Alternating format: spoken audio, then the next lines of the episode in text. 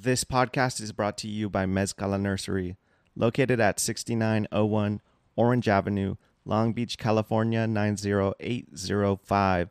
Mezcala is family owned, family ran since 2007. This is the house of succulents growing grounds, you guys. I'm talking everything you can possibly imagine in the succulent realm, from your common everyday plants to more rare and obscure imports. They have all kinds of different cacti and euphorbias. They can service your landscaping needs, and they have a bunch of hoop houses dedicated to houseplants. And I go to Sergio anytime I have to do a pop up, anytime I'm going to do a pop up. I go to them and I keep my shop stocked by supporting Mezcala. They have everything you need in one place. Mezcala is also on Instagram at Mezcala Nursery. They keep their stories updated daily of these plants that can come and go really quickly. You could miss it. Make sure to go show them some love.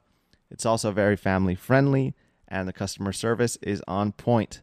I'm there all the time. I bring my kids with me. They always have a great time. 6901 Orange Avenue, Long Beach, California 90805. Mezcala Nursery.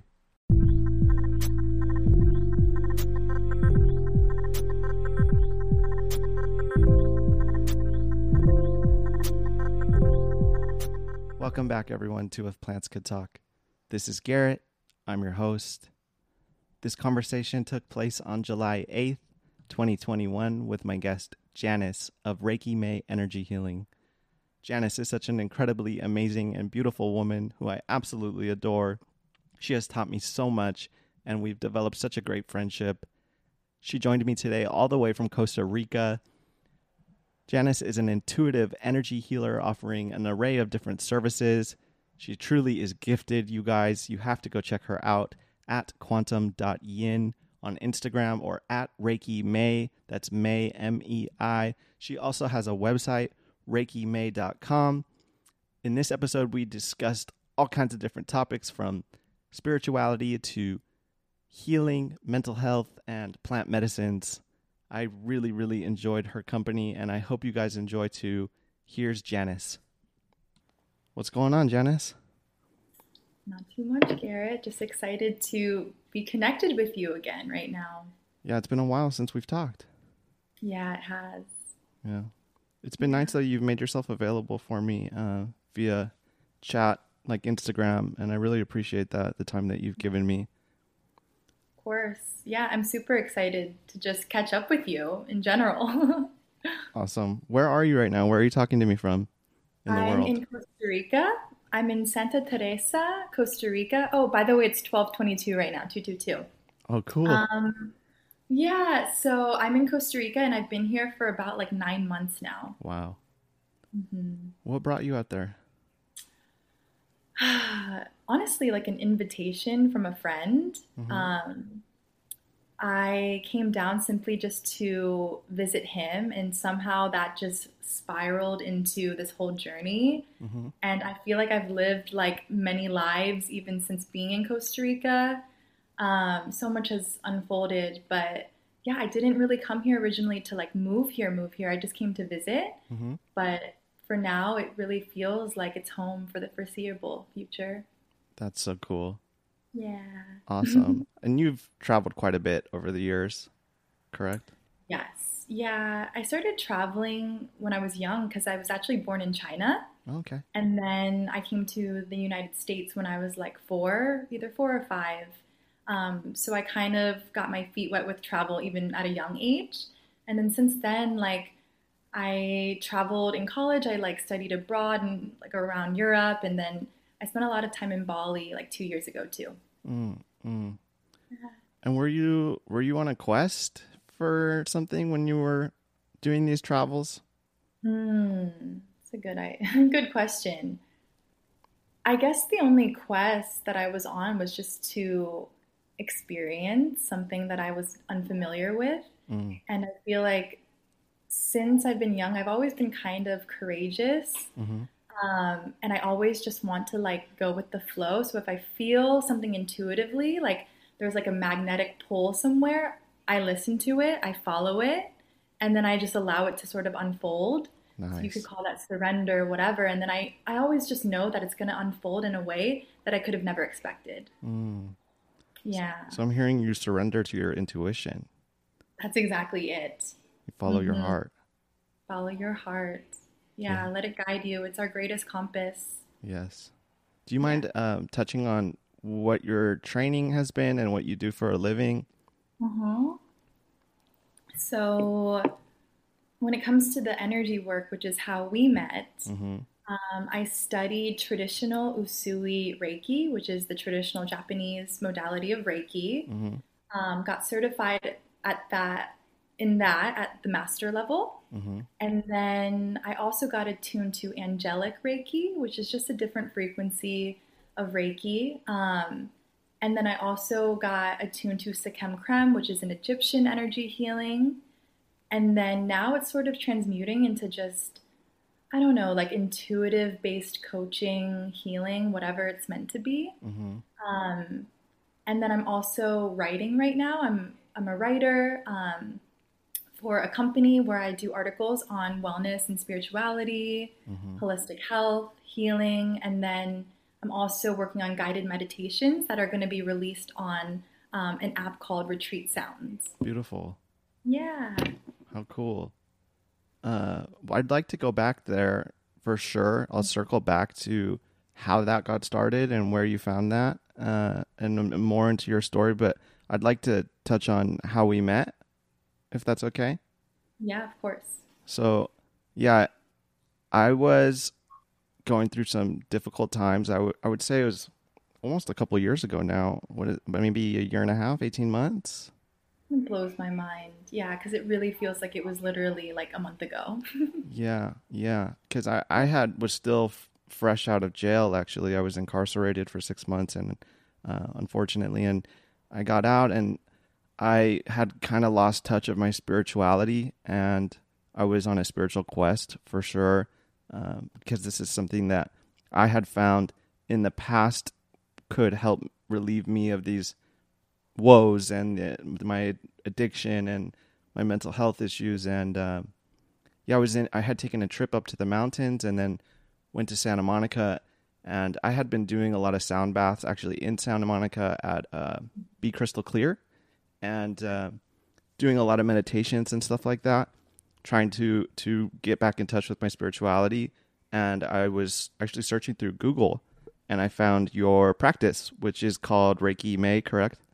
hmm Reiki Mei Energy Healing. Mm-hmm. Correct. So I found Reiki May Energy Healing on Google, and you were in Santa Monica. You still have that spot there? Um, that spot is still going. Actually, it's owned by a wonderful friend, Joseph, Mhm. and I was just renting a room there and his Reiki practitioner. So they still exist and they're still doing work there. Yeah, Great, great. So yeah, when you come back to the states, you you use that space, correct? I do. Right. So yeah, I found you and uh, reached out. I think I maybe even left a voicemail, and you got back to me rather quickly, and we eventually met up. And I honestly hadn't really experienced the type of mystical experience that I ended up having, and I wasn't anticipating it at all. What I anticipated was, you know, similar, I, I similar to the other things that I was experimenting with, with yoga and uh, meditation and uh, sound baths. I was even doing acupuncture, but when I came into your practice, uh, I had low expectations for some reason, and what I found was um, a mystical experience, for for lack of a better word, a better way to describe it. And you guided me through this practice, and uh, I ended up having what could only be described as, as like an out of body experience. Um, I remember you were working on my heart. Uh, when you came above my heart, I burst into tears completely unexpectedly. I would uh, just released a lot of pain, and um, yeah, I I had this conversation with my inner child. You you guided me through this conversation with my inner child, and i was like I had this sense of compassion for him, and I could like feel him, and I could hear him and see him and talk to him, and uh, you guided me to this tree, and behind the door was my ex girlfriend who passed away. She unfortunately overdosed a few years ago, and uh, I saw her, and I got to have a conversation with her, and she told me to let her go, let her go, let me go, Garrett. You know, move. You you have to move forward. You have to let me go, and I I since then have do feel like I've been able to um, cope with, and that was the first time I've dealt with her death. Really, uh, it was the first time I was even willing to look at it, and it had been a couple years by that point. And uh, you know, we invited my ancestors into the practice, and uh, I had these voices speaking to me, comforting me, because it was scary and very intense. Uh, you know, almost psychedelic. It was reminiscent of psychedelic experiences I've had. And uh, these calming, soothing, reassuring voices were telling me that my addiction was all for a higher purpose. And they're like, You made it back, Garrett. You made it back. It was all for the greater good. Now you can use your experience to help others, which is what I was doing at the time, but I wasn't I wasn't like solidified in it yet. And that really that that moment solidified my path on trying to give back and heal other people going through the same experience. And um, you gave me my first tarot reading, and mm. the alignments and the just how on point it was, like I still blew remember, my mind. I still remember which card you pulled too. It was the Star Ancestor uh-huh. card. Mm-hmm. From the Angels and Ancestors deck, and it was just talking about like having past lives and the stars, and um, it's really interesting because I resonate with that so much, and I feel like in some way we are connected. Like our souls are in some way connected. I mean, the fact that you literally own my van. Yeah. When I moved, you own my van now. And then I was a part of like this pivotal moment for you. And then now we're meeting back up again in this podcast. It's so interesting to see how that aligns. And who knows, we could have had past lives together in the stars. Right. totally. No, I totally believe that. And yeah, I, yeah. I, I really just like helped me remember who I really am, like my spiritual self. This yes. this particular session, and um, yeah, it changed my path completely, Janice. I then became far more in touch with my spirituality. I learned about myself. I learned that I'm a medium, and that you know that I'm an empath, and all these things. And it's like opened up a door of just light. So thank you. And yeah. the next day, I had no symptoms. Zero. I was in such a bad place, Janice, PTSD wise. For the next two days, maybe longer, I had zero symptoms. Colors were brighter, vivid, more vivid. I was looking at my plants, tripping out like, am I on mushrooms right now? Because the colors are so much brighter. It was strange. It's like, it's like putting in like a new pair of contacts or something, or like putting on glasses for the first time. Yeah. Yeah. Mm-hmm. Also, I'm curious, Garrett, too, because I always think like in these pivotal moments when you're meant to meet someone on the path or on the journey, it always interests me to get in touch with what drew someone intuitively to be at that point in space and time. Like, mm-hmm. if that mm-hmm. makes sense. Like, yeah. we were meant to meet, but like, you could have found anybody on Google. Right. So, like, what, how did you pick up intuitively that you were meant to work with me? Well, I looked, I was shopping around. I really was. And, uh, I looked at your website and I, I read about your training, and um, this might sound bad, but like ethnicity had had a play in it for sure. The fact that you were Asian, um, you know, because I'm Filipino, and I just it felt it felt like safe with you, you know, yeah, and um, yeah, I, I I just you were the only person I actually left a voicemail for. Wow, wow it's just yeah that's intuition. It's just a feeling. You just felt like this is the only person that just feels like i should call. Yeah. Mm-hmm. yeah there's wow. a photo of you with a teepee and i was like oh this girl's so cool. I want to work with her. Yeah. i miss that teepee. Yeah. Yeah. So how how did you get started on all this? Where where let's let's go back to the beginning. Um so I feel like to go back to the beginning, I'll talk a little bit like about my childhood. Yeah, however you uh, feel. Yeah, because at the time when I was a child, I didn't know what these mystical spiritual experiences were. I couldn't have ever put a name to them. Mm-hmm. My parents, in some ways, are spiritual, but more in like a dogmatic way, like a fear based way. Mm. Um, so we weren't talking about like energy or like angels or things like that. But I was having these experiences as a child, like in my dreams, I would go to these places that I've never been in this incarnation. Like up till my childhood, I've never been to these places that I would go in my dreams. Mm-hmm. And specifically, I would go to this one place, which is really interesting.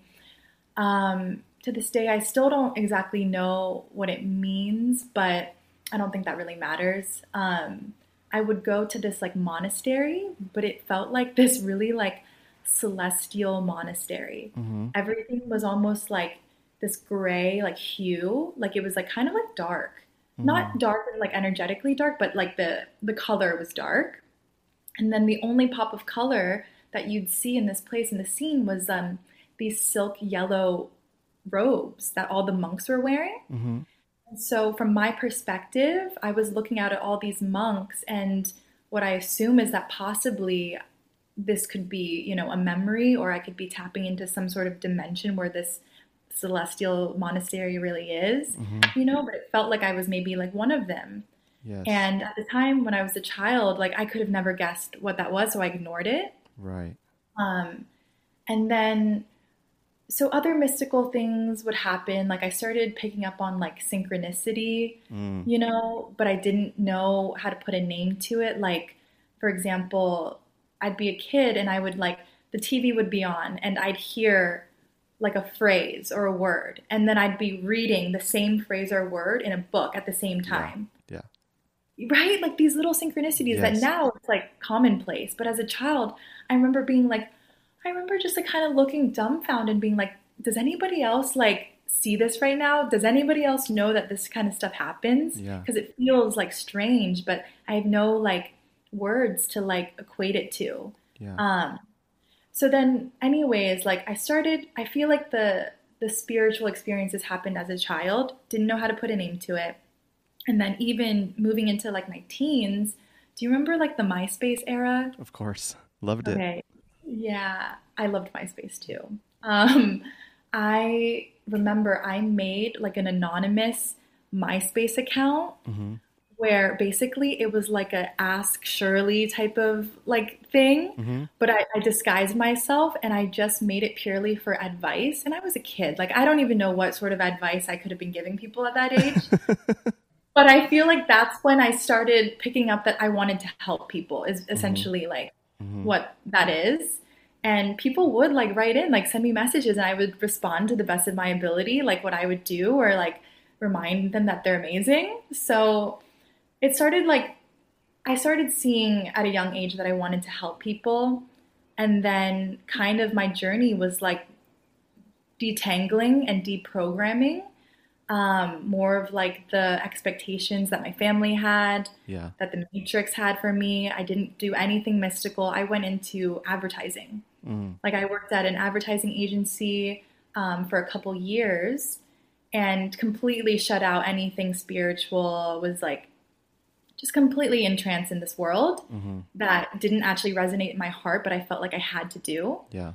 Um, and then the most pivotal point for me was I actually got fired from that job, Mm-hmm. and it felt like it was a huge failure. I was afraid of what my parents would think. I was afraid of what my friends would think, and I felt like a lot of shame around it Yeah. at the time. But that was the moment that the universe gave me the opportunity to like rewrite the story, you know? Like I can go choose my next adventure and then that's how it all like blossomed into this. Yeah. Yeah. Wow. Yeah. Yeah, I've had those kinds of experiences too, where you like hear a Mhm. word in your head and then someone says it right after. Yeah. You know, it's just bizarre and strange mystical experiences in the house with spirits and seen a lot of darkness as a child. I saw, you know, those kinds of things, and there'd be Mhm. like a, a ghost in my room or you know all kinds of weird little things, but I didn't know. You know, you know. Right. And that's something that we talked about too, because in our first session, like I, I felt that from you. Like I felt like your third eye was really open. Mm-hmm. And I told you, I was like, you are an open medium. And that's something that you can even develop even further and that I'm always continuing to develop as well. But being in the work that you were at, like helping people in recovery, like there's a lot of like energy that comes along with that, a yeah. lot of density. And so something that we worked on was just energetic boundaries, you know, because you're open, so you you receive information, you receive this stuff from other people. So now it's about like how do I stay within my own energy signature and not take on like other people's stuff essentially, which yeah. is what I feel like a lot of your healing was too. It was taking on stuff that wasn't even yours. Right. Totally. Mm-hmm. Yeah. Yeah. And and so you realized you wanted to help people and mm-hmm. how when did it when did you start like actually going down that path? That's right. Um so when I moved to Los Angeles, mm-hmm. I found a Reiki healer. Actually, let me back it up a little sure. bit in college, even when I was living in Philadelphia, mm-hmm. um, I remember going to my first Reiki healing. I think I found her on like Groupon or something. Mm-hmm. I had never heard of Reiki. I think I was looking for a massage actually. I was looking for a massage and then I saw like Reiki and then I read like these things about the chakra system and energy and universal light. And even though I didn't really know what those things meant, I felt like just a resonance. I was like, yep, this is what I want to do. So I went in to see this woman and I received my first Reiki session. And that was definitely the most like mystical experience I had at that time. Mm-hmm. Um, it was like my entryway into like the metaphysical world where I was starting to see energy, feel energy moving through, like getting insights, kind of like you said, like these voices that are essentially, you could call it our guides or our higher self. Mm-hmm. Um, so then I had that Reiki session with this woman, and then I actually became a flight attendant for like a year in California. And eventually I just kind of burned out from that. Like, I just felt like energetically, intuitively, it wasn't for me anymore. Mm. And then I ended up seeing a Reiki healer. So this was only my second time ever receiving Reiki, but this time it was in Los Angeles. And it was such a profound experience. And I had such a deep connection with my healer that I ended up studying with him. And then that's how my whole journey started. So I studied with him. Mm-hmm. And then off the bat, after I finished my um, level three master course, I just started giving Reiki. And then I sort of like felt like I learned as I, I went. Yeah. Yeah. yeah. Mm-hmm. Well, that's courageous. Like you were saying, that's definitely courageous of you to uh, start practicing and learn as you go. But that's the best way to learn anything. You're so right. And I have reflected on that, Garrett. I almost feel like I look back on that and I'm like, if I were to be where I'm at now, mm-hmm. could I have just went into it so almost like blindly, you know? And yeah. I almost feel like I couldn't have because now I feel like I would have like wanted everything to be perfect. I would have needed to be like like exemplary to like even start like giving sessions to someone, you know? Uh-huh. Because of like that blind, like reckless abandon, I was like, you know what? Like I'm just gonna put myself out there. Like it, you really just have to almost go into it blind, like fully trusting and having faith that like as long as I have good intentions and my intention is to help people, then it's something that I want to do. And that's what I did. And it was mostly like the feedback that I was getting from people and the clients right. and knowing that it actually helped them that made me want to keep going and developing further. Janice, there's a beautiful lesson in there, and I, I found that same lesson with uh, substance abuse counseling. Actually, I had wow. no idea what I was doing. Yeah, I took some classes and stuff, but there's nothing more, but nothing uh, more strengthening than actually practice and doing it, you know? And that's the same thing. Hearing feedback is reassuring because I questioned myself a lot being, being an anxious person. And, um, mm. yeah, I, I, found that it was like something that I was good at, something I would have never imagined that would be something I'd be good at. I was on the other end of the spectrum, you know? So there's a beautiful lesson there for, for the listeners. And, and, uh, there's something we've been talking about on the podcast is putting yourself out there having the humility and the vulnerability to just do whatever your heart is telling you, you know, which is really hard to overcome. There's that blockage. Yes. Your mind's telling you don't do it. You're not going to succeed. You know? Mhm. Absolutely. And I think too, what I love to remind myself and remind other people of is like everybody's always trying to like find their purpose. Like, what is my purpose? What is my path? What should I be doing? And usually it comes down to like the things that you're naturally drawn to, Yeah. the things that come easy. Like for me, since I was a kid, I wanted to help people via MySpace in some way, you hmm know? And like, look how it like started to unfold. And for you, like, I'm sure you had the same, like, you wanted to help people. And Sure. question, were you interested in plants at a young age too? Oh, always. Yeah. I started collecting orchids when I was a kid. That Oh was my, like my favorite. Orchids and air plants. Yeah. right. It's Yeah. usually like our inner child knows. Yeah. Yeah. Our inner child Totally. knows what our path is. It's what we're, we naturally love. Yeah. hmm Well, and that's where the fork in the road came, where I found myself getting burnt out on substance abuse counseling just because of the energy exchange, like we were talking about. And I'd love to talk about an incident that you actually helped me with in that too. But um, the plant business was starting to thrive, and I didn't know what to do, you know. And my heart was telling me, just go, go for the plants, go. And I did it. I finally pulled the trigger, and I did it, and I couldn't be more more happy with that decision. It was the best decision I've ever made. Was to I, I don't plan to leave substance abuse forever, but I at this time this is what I needed, you know, because I'm healing and I'm I'm like trying to get better and and that was just holding me back. You know, I wasn't ready to be exchanging energy with people like that on that capacity and that often. Right, exactly. And in some way, you're still in service. It's just a different way now. Sure. And you're even reaching like so many people. And like each one of these podcasts in itself, it's like it's healing, you know?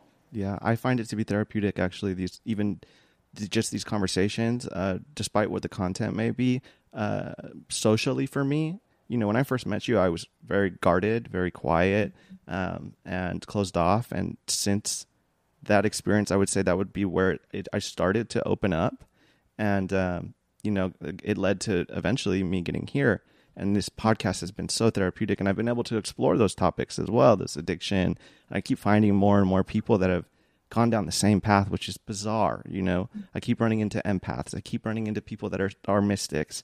You know, Yes, and I feel like I've known them my whole life, like I feel with you. It's exactly. bizarre. Yeah. Yeah. It's, it's we're like soul family. Right. hmm Totally. hmm Like star seeds, however you want to call it. Yep, yep. Our soul tribe. Yeah. Raising the human, raising the vibration of humanity together. Totally. Yeah. Yeah. Um, let's go into plants. I know that uh, you've had some experiences with different plant medicines, and could you talk about maybe how plants have been a part of your life? Yeah. So I would say that the plants, the plant medicines that have been most helpful for me on my journey are ayahuasca, kambo, and hape. Mm-hmm. Um, I would say that my whole last year, honestly, it felt like it was like an ayahuasca year. That's what you were telling me. Yeah, because like last year, it was my first time I ever sat with the medicine, and then I ended up Mm-hmm. sitting 11 times last year. Mm. So, with that being said, like I actually don't have any plans to sit with ayahuasca anytime soon, Mm-hmm. um, because I think it's really important to integrate the experience Yeah. and like really be able to like live out what you've learned in those ceremonies because if you don't give yourself time to allow it to settle and like allow yourself to actually live with these new insights as a part of you then you can kind of get stuck on this like hamster wheel and I don't want to do Mm. that. So last year was my ayahuasca year. This year is my integration year. Yeah. But I will say that the, the ayahuasca, um, the divine intelligence that she is, fast tracked my journey like tenfold. And I really don't know at what point I'd be, where I'd be if I hadn't sat with her last year. Yeah. Because I think that she has an ability to literally fast track you into your alignment Mm. because you're quickly able to remove the weighted backpacks, you know, that are holding you from that like that higher alignment. So you're just shedding, you're shedding and last year was like a lot of shedding and it was also like the most vulnerable year I ever had. Mm. I had to face some really hard truths that my ego was protecting me from probably Mm. all my life. Um, like childhood trauma that I was not aware of. Um, and I remember very vid- vividly in my first ayahuasca ceremony that I had this moment where I looked at my body as if it was like the first time I had looked at my body. I was like looking at my hands and looking at my feet, and just I was like, I'm so sorry. I will never leave you again. Like, I will never neglect you again. And it was almost like this moment where I came back, like my my soul came back into the body. Like I was able to merge and integrate as one and then move forward and not be like a fragmented version of myself. Oh, I love that. You know? Yeah. Woo, it was big. It was it was profound. Yeah. For sure, profound. Mm-hmm. Yeah. Um, and then, yeah, I mean, it wasn't all just hard stuff either. It, it was also so much fun, like dancing with, yeah, like the cosmos and the angels and like a celestial party. It's it's also like so so enjoyable as well. Mm. Um, but I would say too that since I've sat with ayahuasca, my ability to tune into my intuition and my psychic abilities, my mediumship abilities have all like heightened wow. Um, since working with the medicine. And I've had some really mystical experiences since sitting on the sitting with the medicine, um, like astral projection and lucid dreaming and doing this really interesting like grid work while I'm in my dreams. It's we can go more into that if you're interested in Totally. going into that Totally. but like none of that stuff i mean as a kid i had these dreams but i don't feel like i was like a lucid player in them Mm. and now it's more like i have these experiences and i am sort of like doing work like in these dreams yeah.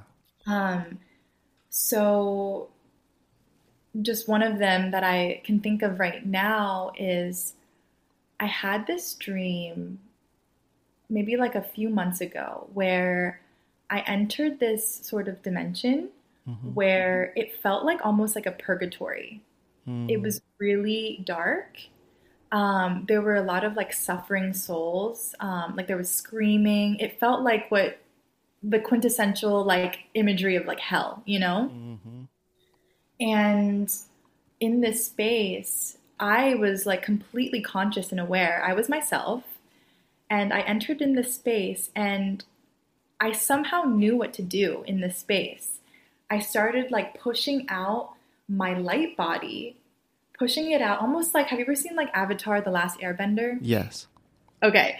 Like the avatar like just pushing out like air Mhm. and the the light was like encompassing like all of the the people and all of the souls and i just kept saying like love love love love love and then everything just became obsolete and everything became white light wow. so really interesting like that's one of just many different like mystical experiences i've been having since working with the medicine I'm hearing that the love was the solution to the the problems that were happening in that realm. exactly Yeah. That's incredible. It is. I was actually having a conversation with one of my best friends this morning, sort of in this realm, and we were talking about how both like we can talk about like in a metaphysical way like yeah there's this dimension sort of like purgatory where maybe these suffering souls really do reside Yeah. but we talked about the idea of like choice and some would say that maybe those souls are choosing to be there because they're not choosing to ascend or to transcend Mm. and that inevitably if they wanted to leave they could but i learned from one of my teachers who's a very um, incredible medium. He said that sometimes these suffering souls will stay there because they had such um, horrible disheartening lives that they don't feel that they're worthy of going into the light. They don't feel that they're worthy of moving past this sort of like purgatory. So they stay stuck there. Mm. And then me and my friend talked about today how, yeah, that happens on like a spiritual level, but what about like also here on earth? Like in a microcosm in a microcosmic way, like sometimes we choose to live in our own personal hell too. Yes. Because we don't feel worthy and we don't feel like we're deserving right. to like get out of it. Yeah. So we stay in our like own like imprisonment, our own purgatory. I experienced that for sure. Yeah, I wallowed in it, you know, and I felt that I didn't deserve any better and pos- quite possibly didn't have the tools to get out. You know? Mm-hmm. That's it. Yeah. Yeah. Right. That's so incredible. Would you would you argue that uh, the ayahuasca is actually tapping you into things that are already there? It's not necessarily a uh, hallucinogenic experience, but uh, I would say absolutely. It's almost like these things are already here. They're already in existence in the quantum field. We're just like taking off the blindfold. Yes. You know? Yes. Unveiling it. Mm. Yeah. Yeah. Yeah, definitely. I feel that rings true for um, all of the plant medicines. Exactly. Yeah. Exactly. Yeah. It's just opening up your eyes, sort of like, and also like the energy work too. It's like putting on a new pair of contact lenses. Mm-hmm. Mm-hmm. Yeah. yeah. yeah. I like that. I like that analogy. A new pair of lenses, new new pair of mm-hmm. glasses. I read a, a wonderful book um, that's actually about twelve step, but it's called a new pair of glasses. It's pretty cool.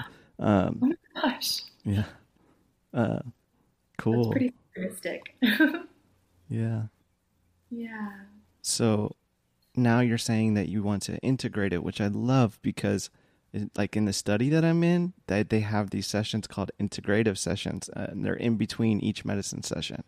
And mm-hmm. uh, so now you've done those whatever, however many sessions you said, and uh, you're allow- allowing the medicine to do it what it, what it does. Uh, it, ongoing, it, it's still affecting you and continuing to work in your life.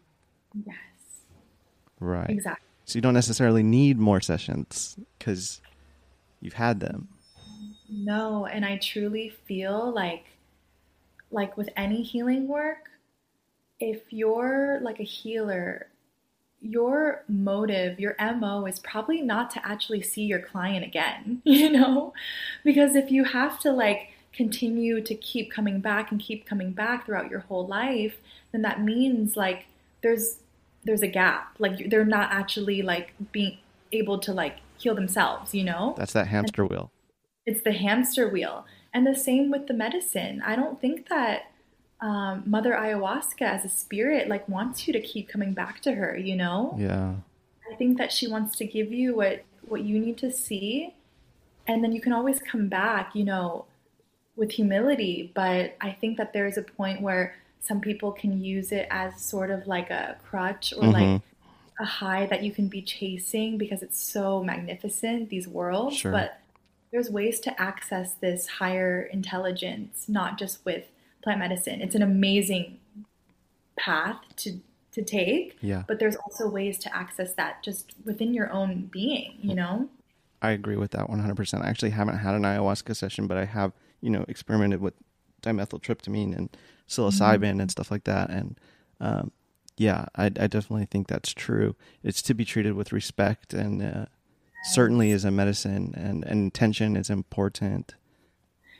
Intention is everything. And yeah.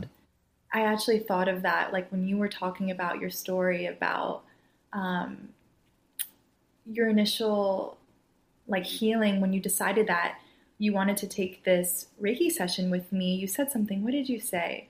You said it was the first time that I was willing to look at it. Yeah. And that was, that's it. You know, some of the healing, like, we can talk about like how magical and mystical it all is, which it is.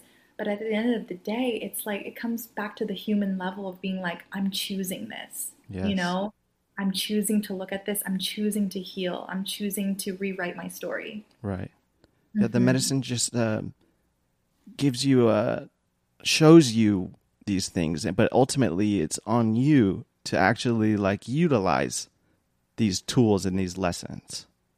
Exactly. You're still and doing the work. It's not curing you or, you know. She's just holding a mirror. Sure. Yeah. Yeah. And I find that in my daily life now, too, a part of the integration is like something I notice with the insights that I received with the medicine. It's a lot of shadow work, it's a lot of stuff that you don't want to admit about yourself, Yeah. a lot of things that you would rather not see, but that you have to see in order to become a better version of yourself, not only for yourself, but for other people. Yes. And it's almost like it showed me that I cannot hide from the universe. Like there's always, you could call them eyes watching, you could call it your guides watching, the universe watching, God's watching, whatever that is. You could be you're watching yourself. And I it was almost like this analogy of like being a little kid and like stealing like a cookie from the cookie jar and Sure. thinking that nobody could like see you. I found that there were some things in my life that I thought I was able to hide from myself. Mm. And like now, now that I know that there's no veil and that everything is seen and everything is felt, like I just am able to walk a little bit more gentler. I'm a little I'm able to be a little bit more compassionate with myself and with other people because I'm able to recognize like the times when I maybe thought that I could be in my shadow and like get away with it, mm. you know? But she's taught me a lot about just yeah, living with an open heart, not only when you're in these like high vibrational like spaces, but even when you're in the depths of like your darkness, you know? Yeah. Even when you're in the most mundane of circumstances. It's like how do you anchor that like divine energy like all the time, you know? Yeah. Human level. hmm And to honor those other parts of yourself. Yes. Honor, accept, Mhm. allow them to be. Exactly. Yeah. Instead of like pushing them away. Like actually allow yourself to be yourself. That's something I learned too is these parts about myself that maybe I don't like or I don't want other people to see. That's me. That's Yeah. me. You know? and the resistance to that part of ourselves like that's where the suffering is Yeah. the moment we decide to like not resist the parts of ourselves we get to be free Yes. hmm Yeah. Yeah. Avoidance avoidance is uh like can perpetuate Mm-hmm. issues. and i want to ask you too garrett i'm so curious like how have your sessions been or your session with the mdma Yeah. like what was that experience like So I can talk about the experience, but I can't talk about the results publicly until the Okay. study is over. But I did check in with them and ask them this. So the experience is um, incredible. I, I can't believe it. And I the fact that I didn't get placebo, it's a 50-50 chance that I could have gotten placebo. And I, I knew within 30 minutes that it wasn't placebo. nope definitely not placebo yeah, so they like they call it in, the the manual is actually public information. So anything that's public, I can speak about. The manual is um, it's an old modality, and they used to use it for couples and for trauma people back in the day before MDMA was illegal. And um, wow, it, it's really just a tool. Like you can't just go take MDMA and then hope to be cured from PTSD. That's, it doesn't work like that. It's really the modality and what they do is uh, inner-directed therapy. They when I ask a question, they say, That's a question for your inner healer, Garrett. You know, why don't you go back inside and, and ask yourself? And so going inside, they refer to going inside. You put headphones on and you have this blindfold, which is a cool blindfold because it comes off your eyes. So you can actually have your eyes open inside of this blindfold and it's just dark. But uh, yeah, I would, I would close my eyes and put the headphones on. There's these sounds like I heard the first one that triggered me and I burst into tears. It was uh, keys jingling and and it reminded me of jail, you know, reminded me of being incarcerated and I immediately returned I, I felt like I time traveled, Janice. I returned to these experiences that were so painful physically, emotionally, spiritually. I was there again, which sounds mm-hmm. terrifying, which and it was in a sense, but the, the medicine keeps your the part of your brain that, that causes fear shut shut down. So you're not scared. You're able to go there again. And I had these beautiful experiences where I had a sense of compassion for myself and you know, I was looking at these things with like just yeah compassion and, and empathy towards myself and i had this moment where i was i came out and i was talking about how uh, similar to how i was incarcerated and i had no choice but i and i couldn't leave you know i was locked in this space, uh, my addiction was also that same thing. There, uh, there was a key locked and thrown away. And, and in the same sense that I was incarcerated, I wasn't able to get out of my addiction. And uh, that jail was the only solution for me by that point. And I am so incredibly grateful for my time incarcerated. It saved my life. It truly saved my life because I was overdosing all the time. I lost my girlfriend. I was trying to find a way out, desperately wanted a way out, and jail was it for me. And so I had this moment where my my therapist she said, it's a therapy team, two people. Uh, she said, uh, "Are you saying that that jail saved your life, Garrett?" And I just said, "Yes," and I burst into tears and I'm crying. I was able to relive this experience when I was a child of something very traumatic, and uh, I was crying even then. It's not even a painful memory really anymore, but I felt like I was that kid again. I was I was in my body as a child, and re-experiencing this terrible incident, and uh, it was just so liberating. I, mm. I, but it felt so real. I was a scared kid, scared, terrified, like, and and there, my therapists are talking to me like, yeah, that's that's you know that's a really scary thing for you. You know, you're only four years old, Garrett. You're only five years old. And they're like almost like um, encouraging me to be that child again. And yeah. wow, I, I can't begin to tell you. Uh, I will eventually be able to talk about the results uh, afterwards, you know, but I have two more and I'm just so blessed. I'm so grateful. It it's a game changer and I think it's going to save lives. It's going to really save thousands and thousands of lives as well as ayahuasca and psilocybin. 100,000%. Yeah. Yeah, which is why they're here, which is why like every like everything we need for our healing is available to us right here. It's freely given. Yeah. By Mother Earth. Yeah. Mm-hmm. And you know, and that's something yeah. that I learned from this too is they told me like, Garrett, you don't need the medicine to do this, you know? That's what they they mm-hmm. encourage you to remember. Remember, how did you get through these moments? You got to go inside and look at it and and deal with it. You know. So I've learned that like I can I can fix these problems myself if I'm if I'm willing. You know, now that I know how to do it, the medicine just helps. Absolutely, absolutely. And sometimes it's about just setting time aside yeah. to be with yourself. Mm. A lot of the time, like, I find that when people come in for Reiki, it's like they haven't actually taken a moment to inquire within mm. or to just connect to their breath mm. or to like be in meditation or to touch and feel their body. It's or to journal it out. It's like we sort of get into these routines and we're constantly seeking distractions. Yeah. We're like, okay, let me just go to the next happy hour let me do this next getaway you know all of these distractions when really what what our souls are calling for is just to be yeah and to inquire and to commune with yourself and your spirit absolutely yeah so mm-hmm. those are some of the yeah. how what are some of the tools that you like to use uh, aside from the plant medicines to get into these states or to heal and spend time with your with the spirit sure yeah, I would say number one, it's being in nature. Yeah. Because even right now, like where I'm at, I'm like up on like this big hill, like in the jungle. I'm looking out at all these beautiful trees and there's butterflies all around me. And I feel most myself when I'm in nature or at least like surrounded by it. Yeah. Um, there's, I think it's, there's something so healing about the energy frequencies that plants give off. Yes. Like they're natural healers. Yes. You know this. Yes. Yeah. Of course you know this. Yeah.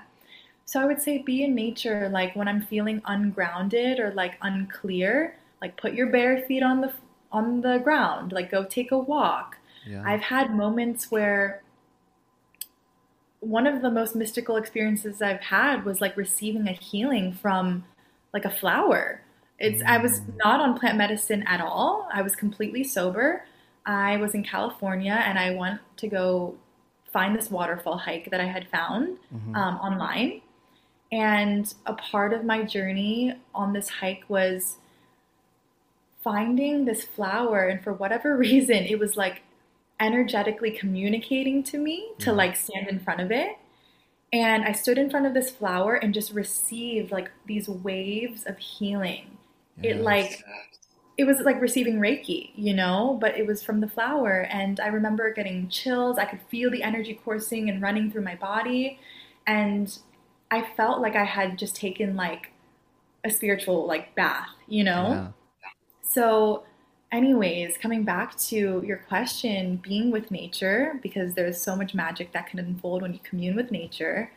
Um, also, for me, journaling, like, Mhm. I need to ask myself questions. Like, I'll write questions to myself and then I'll write down the answers to them. It just kind of allows me to have an outlet for my stream of consciousness. Mhm. Um, journaling is really helpful. Meditation is really helpful. And going back to the plants too, I'll meditate and then I'll also work with um, hape, like sacred tobacco, Mhm. in my meditations. And I find that to be extremely helpful as well. I really resonate with hape. Like, I'm taking a big break from ayahuasca, from psilocybin, from um, other plant medicines, but the one medicine that I still integrate um, quite often is hape. Mm. And it really helps me come into my body, it helps me feel grounded. It's so intentional. You're working with the spirit of hape, like you're working with the spirit of ayahuasca. So, you know, come building a relationship with that spirit, with hape. And I almost feel like I do have this like relationship with him. It feels very masculine. Some Mm. people would say it's like the grandfather, um, Mm. grandfather tobacco. And I go in with an intention. I'm like, please show me the way. Please illuminate what I need to know for this and so forth. And I always get the insights I'm looking for. Always. Yeah. That's incredible. So, yeah, meditation, journaling, being in nature, um, and also dancing. I love dancing. Mm. Got to move your body because we cannot heal like trauma with logic. Like it's not like a mental thing, you know? Yeah. And we got to like physically like move it. So for me, like I start my day by like dancing, having like a DJ dance party with myself. Mm. Energy movement. Energy movement, exactly. Yeah. I find that in running big time. Running, yoga, running is like a, it's a spiritual experience for me. It's like I'm spending time with my higher power when I run. Wow. It's truly like just it's changed my life. Changed my life completely. That's so beautiful. But dancing too, I love dancing. I'm a huge dancer. Always have been. Oh my god, I hope one day we get to dance together. That would be awesome. Yeah, like the same like ecstatic dance event. yeah, for sure. I can't wait to connect again. Me too. Me too, Garrett. This feeling that I get with you, Janice, is, is it's really nice. Like I my per when I noticed in the beginning of this conversation, like my peripherals were kind of blurry, and it was like I just am zoned in and connected with you, despite that there's a screen between us and we're conversing virtually. I feel very connected to you, and I, it's so mm-hmm. beautiful. I can't put it into words, but you've helped me in ways that I, that I'm so incredibly grateful for. You know, helped me get onto a just a few more tools and you know a little more path. I, li- I like tarot now. I got some cards that was gifted to me. My first deck was gifted to me. Oh, you're so incredibly welcome, Garrett. And it's honestly like our connection is equally as healing for me because sometimes you can like question the path, you know? Yeah. Question like, is this what I'm supposed to be doing? Like, is this the way that I can serve? And I know that the ways that I serve are ever expanding, but it's literally like experiences like with you that like show me there's something to this. Like there's so much healing that can happen, not only for you but for me as well. To like keep moving in that direction, you know. Yeah. Um, and I'm so grateful that you're also like the steward of my van, Water Lily. Yeah, Water Lily's dope. I can't wait to get her on the road. I know, me too. I can't wait to see like the photos of the adventures that'll unfold with her. They're going to for sure. We spend time inside of her all the time. Like we we had the fire pit out front, and I got all my plants out there. So um, my son loves it. Sage loves it. He like climbs up onto the bed, and it's beautifully done. You did a great job getting that done. I can't wait to get it running. I honestly could not be happier with like who owns it. I'm so happy she's yours. Thank you. I have a little piece of you now, you know, and I don't plan on getting it, letting it go ever. You know, keep I'll keep her. That makes me happy. She's safe with me. Yeah, I trust that. um, Awesome. So what's what's in the works? I saw you did a music video. That was really cool. Was it a music Oh. video or was it like a short film? I saw it. honestly, it kind of feels like both. That's Yeah. Yeah, one of my soul brothers, his name is Juani of Sky Society. He and I are from the same small town in Pennsylvania. Wow. Um, but anyways, yeah, he did a he did a music video and asked me to be like the female like archetype in it. So I said yes, and it was a lot of fun. Yeah, I watched it. It was beautiful. Great. And then I saw you he like performed it live as well and the, your video was in the background playing and I saw you. I was like, that's so cool. Super cool. I know, I'm super proud of him. Yeah, yeah. But what's in the works for me now? Um, I have, I'm always still learning. Like, I'm always still studying. For me, like, I, I don't think I'll, I'm not sure if I'll take any more like certifications or classes when it comes to the energy work. Mhm. I'm just simply doing the energy work now, still, even when I'm in Costa Rica. I do my energy work via Zoom. Mhm. Um, remote Reiki is the same at a distance as it is in person. It, Mm. you know, it works in the quantum field. But what I am studying now is intuition and mediumship Mhm. and psychic in psychic abilities. Like I'm always wanting to expand because that's like a never-ending journey. Yeah. So with that being said, like that's always growing and I feel like as a as long as I keep opening myself up to intuitive abilities, I'll be able to continue to grow um, when it comes to like what I can offer people in my sessions. Yeah. I see kind of leaning towards that way where maybe I do the energy work for some people and maybe the energy work isn't necessary and we just have like a conversation based healing, you know, where yeah, I use my intuition and pick up on things that the person might not see.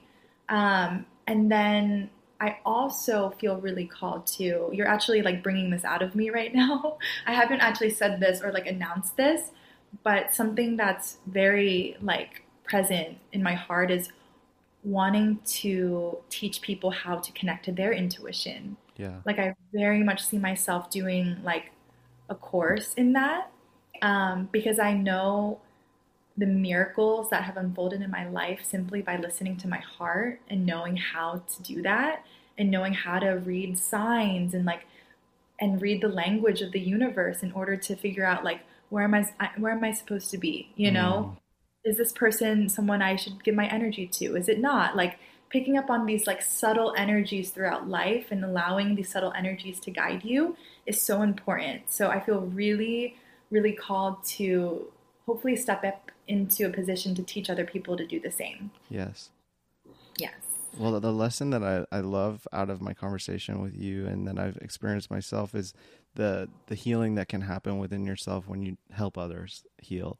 It, it's just like you said, maybe not even equally beneficial, pop, quite perhaps uh, even more beneficial for yourself. You know, and and that's what I found is that you- you're helping others, but you're also helping yourself, and you know, solidifying your own journey. And um, I heard you say something about being uh, aware of who you exchange energy with. Uh, that, that's a hard lesson that I learned too, is being cautious and selective about who you let into your life and who you exchange energy with, because they can drain people like us, you know, and uh, anybody probably, really.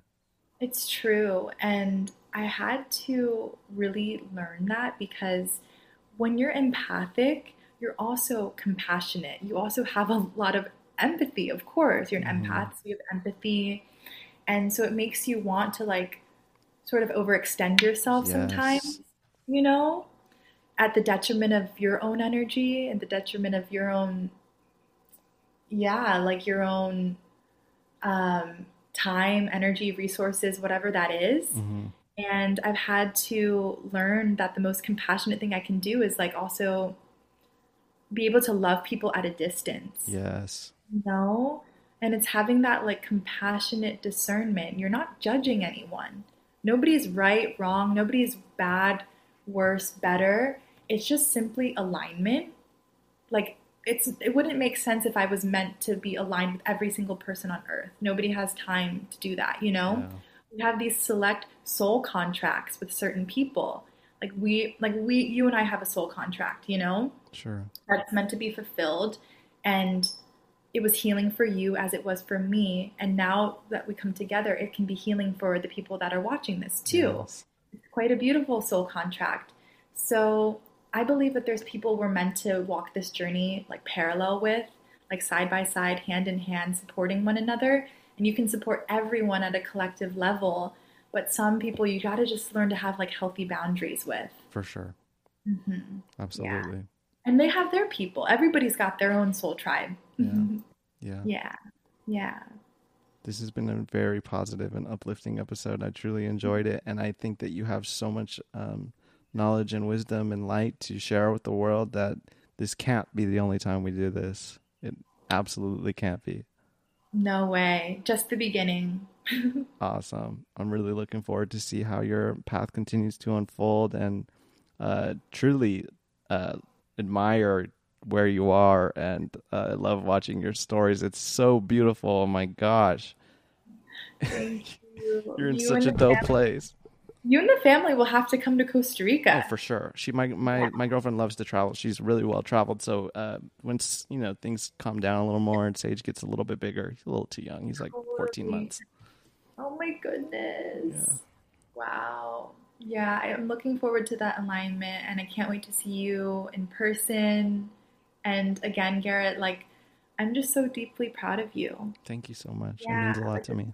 incredible. This is absolutely incredible what you're doing. You're Thank such a light as well. And where can people find you on Instagram? It's at quantum.yin and your Reiki page is at Reiki Mei. Yes, it's quantum.yin. And then if they want to reach me for Reiki services, um, healings, intuitive guidance, it's at www.reikimei.com. Okay. And you have an Instagram for that too as well, right? For your Yes, Reiki. Reiki Mei. Reiki Mei and quantum.yin. Anything else you want to plug? No, that's it. Awesome. You did an excellent job. Thank you. Thank All you right. so much. All right, everybody. Thanks for tuning in. If everybody could please like, review, and subscribe to the podcast and hit the share button, that helps me immensely. Thank you. Have a great day.